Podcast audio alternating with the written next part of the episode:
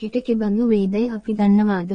හිට දවසේ අපේ හිතවතුන් සහ නේදෑයන් අප සමග හැසිරෙන ආකාරය ඔබ කලින්ම දන්නවාද? හිට කාලගුණය කෙබඳු වේදයි මට කියන්න පුළුවන්ද?